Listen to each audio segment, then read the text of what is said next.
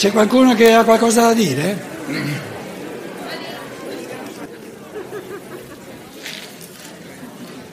Non è mai capitato in Italia che nessuno abbia avuto nulla da dire, eh? Quindi non mi, non mi dite che andiamo subito a mangiare. Eh, parlava di scienza dello spirito e quindi usa il termine scienza, non conoscenza, che potrebbe andare bene anche quello. Era più vicino al microfono. Eh, quindi se usa il termine scienza dello spirito è che vuole, diciamo, dialogare con le altre scienze. E le altre scienze eh, eh, argomentano attraverso tante cose, anche attraverso altri metodi. Ci sono concetti come, non so, l'inconscio, la gravità, che non sono direttamente osservabili, eppure sono stati eh, proposti e argomentati. Queste cose che lei ci ha mostrato sono un po' difficili da sostenere solo con, la, con l'argomentazione. Ci sono delle altre cose a sostegno di questo, entrando in dialogo con altri scienziati, con altre scienze. Grazie. Domanda importantissima, fondamentale.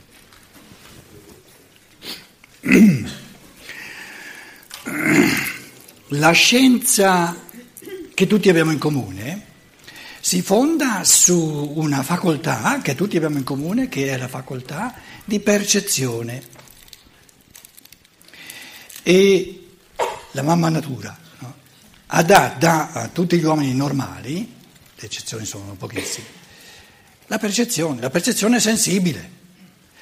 Per cui un eh, Charles Darwin, se tu non sei convinto di quello che ti racconta, dice guarda tu, no? La rosa, dove fa più caldo le foglie sono molto più grosse, dove fa più freddo è questione di percezione. Quindi i due fondamenti della scienza normale, che tutti abbiamo in comune, è il percepire e in base alla percezione ciò che si accende nel pensare, i pensieri che uno si fa. Uno dice quella è una rosa, ma no, non è una rosa, è un, un tulipano. Questione di percezione. Perché se, se è veramente una rosa, se veramente è una rosa, cosa ne pensate voi di uno che dice no, è un tulipano?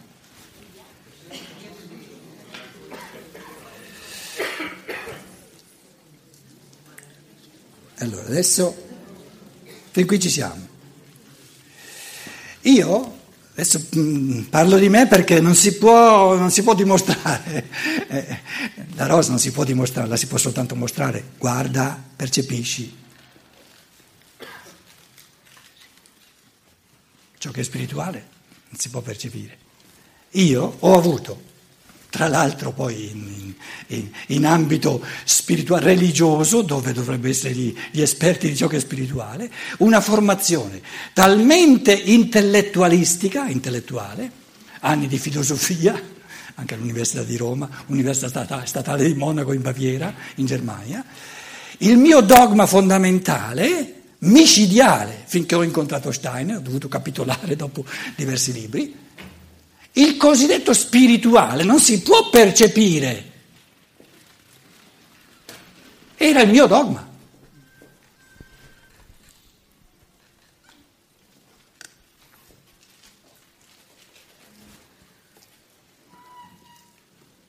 Però è un dogma, eh? Tu mi puoi dimostrare che non si può percepire? Quindi questo dogma ce l'hanno in comune tantissimi scienziati. E non si accorgono che è un dogma, perché io, io non posso dimostrare che qualcosa non è possibile, non posso dimostrare che non è possibile la percezione di ciò che è spirituale. Supponiamo che gli angeli ci sono, si possono percepire?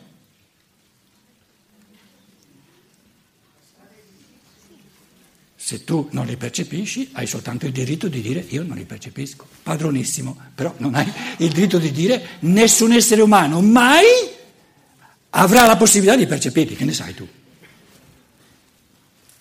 Il fenomeno in assoluto indigestibile è di uno Steiner che si presenta con, con, con come uno che percepisce il, il sovrasensibile. Io ero spiazzato del tutto all'inizio, per fortuna ero diventato, avevo perso la voce, eh, eremita sul lago di Como, quindi ho avuto la possibilità di, di gestirmi le cose. Avevo appena finito di leggere per l'undicesima volta La Divina Commedia, dall'inizio alla fine, poi ho scoperto Steiner, ho cominciato a leggere Steiner, quindi c'avevo tempo. Ma se fossi stato in mezzo al mondo non sarebbe stata una cosa da poco. Allora io dico, ma, ma questo qui parla come uno che, che ciò che fanno gli angeli... Dice tutta, tutt'altra cosa che non gli arcangeli, gli arcangeli eh, eh, gestiscono i destini di un popolo, quindi, quindi eh, sessantacinque settanta milioni di italiani, uh, uno spirito che, che, che sa quando un Dante si deve incarnare per, per tutti questi, questi cammini di linguaggio, eccetera, eccetera, eccetera, ma, e lui lo percepisce e lo descrive, Steiner descrive soltanto. Lo scienziato è scienziato soltanto nella misura in cui descrive ciò che, ciò che percepisce, no? E dice guarda tu e fatti i tuoi, i tuoi pensieri. Non sarà mica che se l'è inventata tutta sta roba.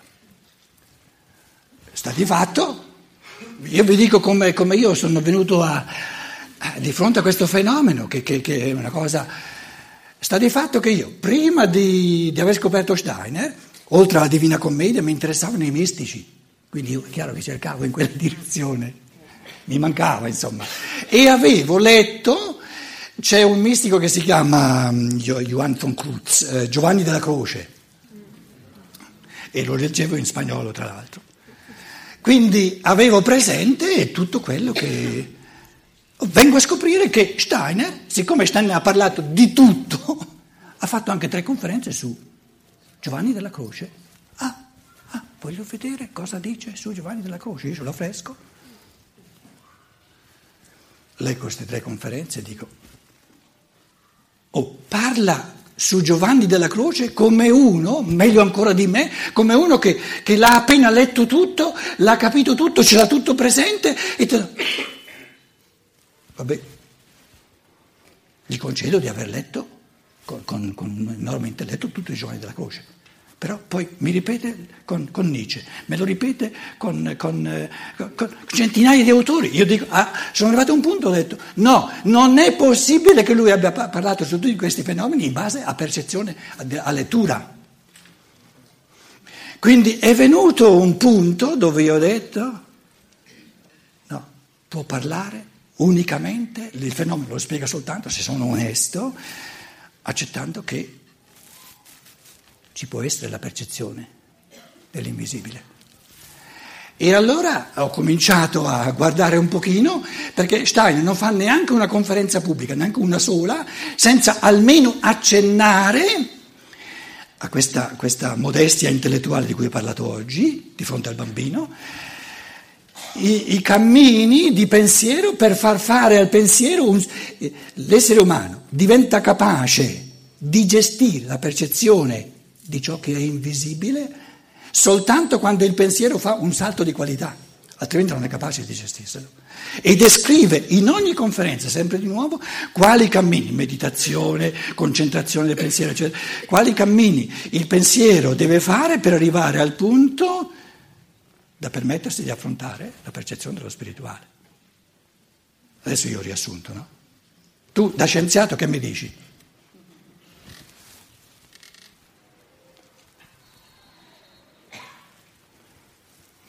Se uno dice la cosa non mi interessa, benissimo. Uno dice, ah, da come la metti tu? Mi ha messo una mezza pulce nell'orecchio, voglio vedere un pochino io adesso. Bene, comincia. Quindi, riassunto, il fenomeno, il fenomeno Steiner è, è indigestibile in assoluto. Per chi non, non gli viene la voglia di fare un, passo, un grosso passo in avanti.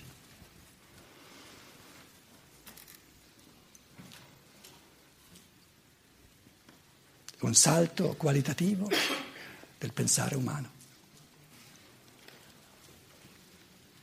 L'ho paragonato, ho preso il paragone Eh, adesso rimettiamoci un pochino, siamo stati tutti bambini, i bambini li vediamo, no? Come, come la mettete voi? Che tipo di salto di qualità c'è tra la coscienza di un bambino, prendiamolo a due, tre anni, e noi adulti? È vertiginoso il salto, è vertiginoso, però è reale. E se la coscienza umana è passibile di questa vertigine dello stato di coscienza del bambino allo stato di coscienza dell'adulto, che è un passo enorme, perché non deve essere passibile, capace di un altro salto? Perché? Nessuno di voi potrà dimostrarmi che non è possibile. Potrà soltanto dire io non lo conosco o non mi interessa. Padronissimo. Io ho avuto la fortuna di avere interesse, perché cercavo, cercavo, cercavo, ero, ero, avevo preso tutto quello che c'era e non mi bastava, no? Adesso sono trentasei trentasette anni, giorno e notte, e sono la persona più felice del mondo. Però la libertà è la cosa più, più sacra che c'è.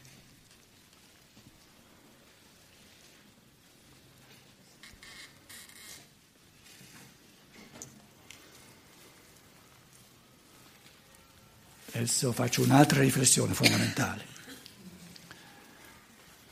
Tu sei lo scienziato, interloquiamo con... Il mio compito non è quello di, di ammazzare, ma insomma di, si tratta di onestà, e questo è importante. La regola comune è l'onestà intellettuale.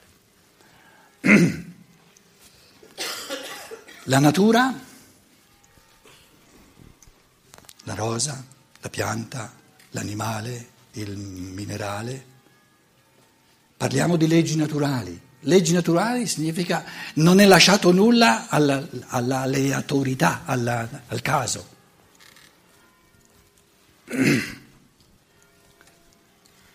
L'umano, la mia vita, i fenomeni della mia vita,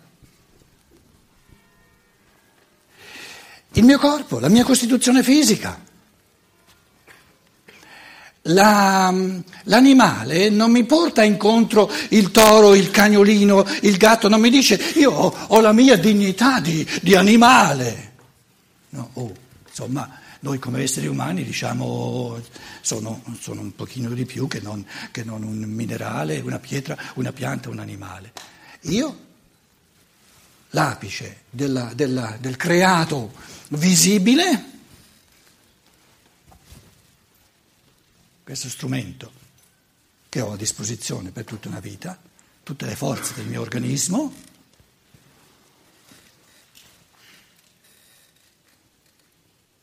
decise dal cieco caso. I tuoi genitori, c'erano due, due, due enormi pools di, di geni, a seconda di come la mistura è saltata fuori, il tuo corpo è il risultato di una mistura a caso.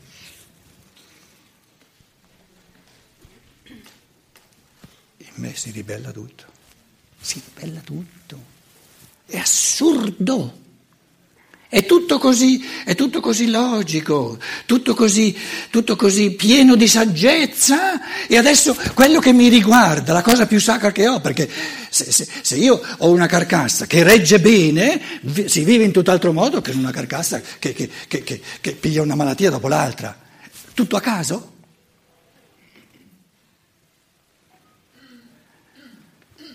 Arriva sto pinco pallino chiamato Rudolf Stani e dice no, no, no, no, no, no, no, no, no.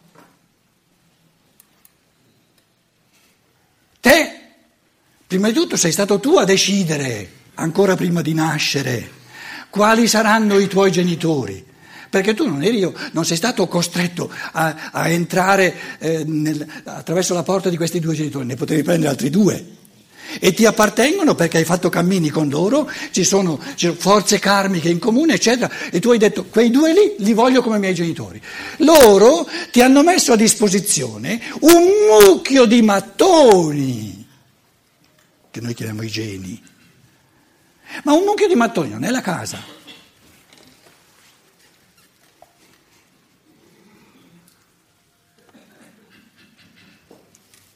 Perché tu senza un mucchio di mattoni non puoi fare la casa. La casa è il corpo, eh?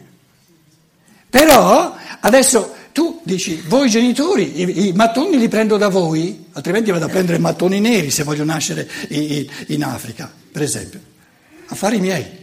Io voglio i vostri mattoni. Voi mi mettete a disposizione un, un, un, un mucchio di mattoni, la forma, la forma, la struttura, la decido io. Così come il mucchio di mattoni, io decido, voglio fare una casa con tre piani o quattro piani, con due piani, decido io. La scienza, dove non ha più la percezione, specula, specula. E mi viene a dire, la scienza mi viene a dire, l'uovo femminile della donna fecondato c'è dentro tutto embrionalmente. Come fa a saperlo? Come fa a saperlo? È tutta speculazione. È tutta la rosa spina che sta ancora incantata dentro al, al cervello. Arriva Steiner e dice no, è l'opposto, perché io lo vedo cosa avviene.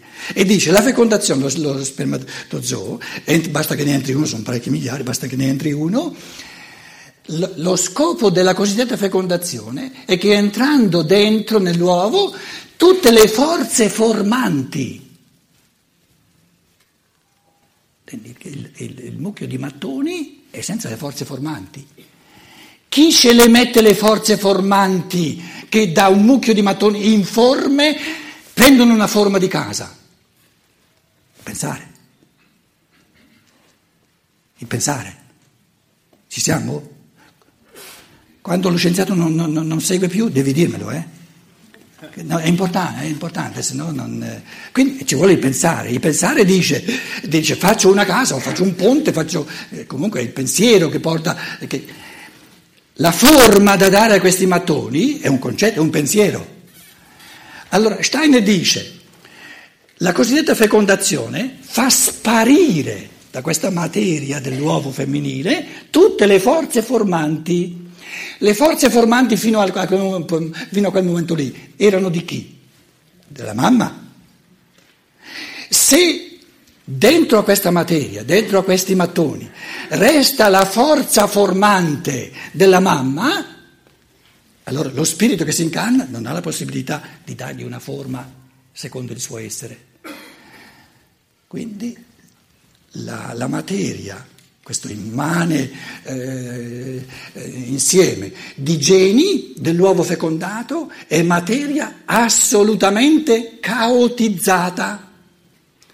Il concetto greco di caos è la materia primordiale, la materia prima, proteule, diceva Aristotele, non ancora formata dal pensiero che la forma. Il caos diventa cosmos, in greco, cioè un, la, la, la, la bella forma attraverso il pensiero che gli dà la forma. Allora i genitori dicono, adesso ti facciamo posto in questo uovo fecondato, tiriamo via l'elemento maschile, distrugge tutte le forze formanti, adesso c'hai un bel mucchio di, ma- di mattoni caotici. La forma che tu gli dai sono affari tuoi. Ognuno di noi, qui seduti in sala o in piedi, ha dato in tutti i minimi particolari, tutte le minime cesellature del cervello, tutte le forme le ha date lui, ognuno di noi, secondo il suo spirito. E i genitori hanno messo a disposizione soltanto i mattoni.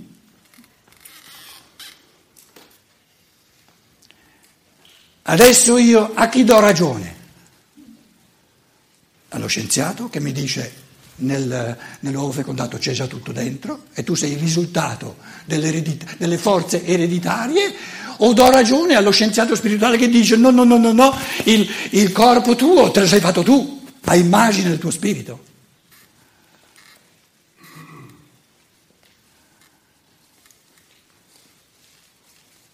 Se voi volete dar ragione allo scienziato normale, padronissimi, padronissimi, non ho nulla in contrario, l'essere umano è libero. Io dico soltanto, Una persona che è convinta che la cosa più importante che ha, che è il suo corpo, è il risultato di qualcosa di aleatorio e si permette di vivere senza depressioni, è uno stupido.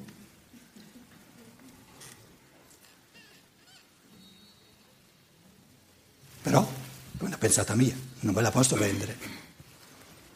E, e, e se, se, se chiedete a me, io dico, le depressioni stanno aumentando e aumenteranno sempre di più finché ci saranno persone che pensano questo pensiero orribile, che poi è sbagliato, che io sono, il mio corpo è il risultato di un caso. La mia mente è fatta così che si ribella di fronte a questo assurdo in assoluto. Però io posso parlare soltanto per la mia mente, non posso parlare per la vostra.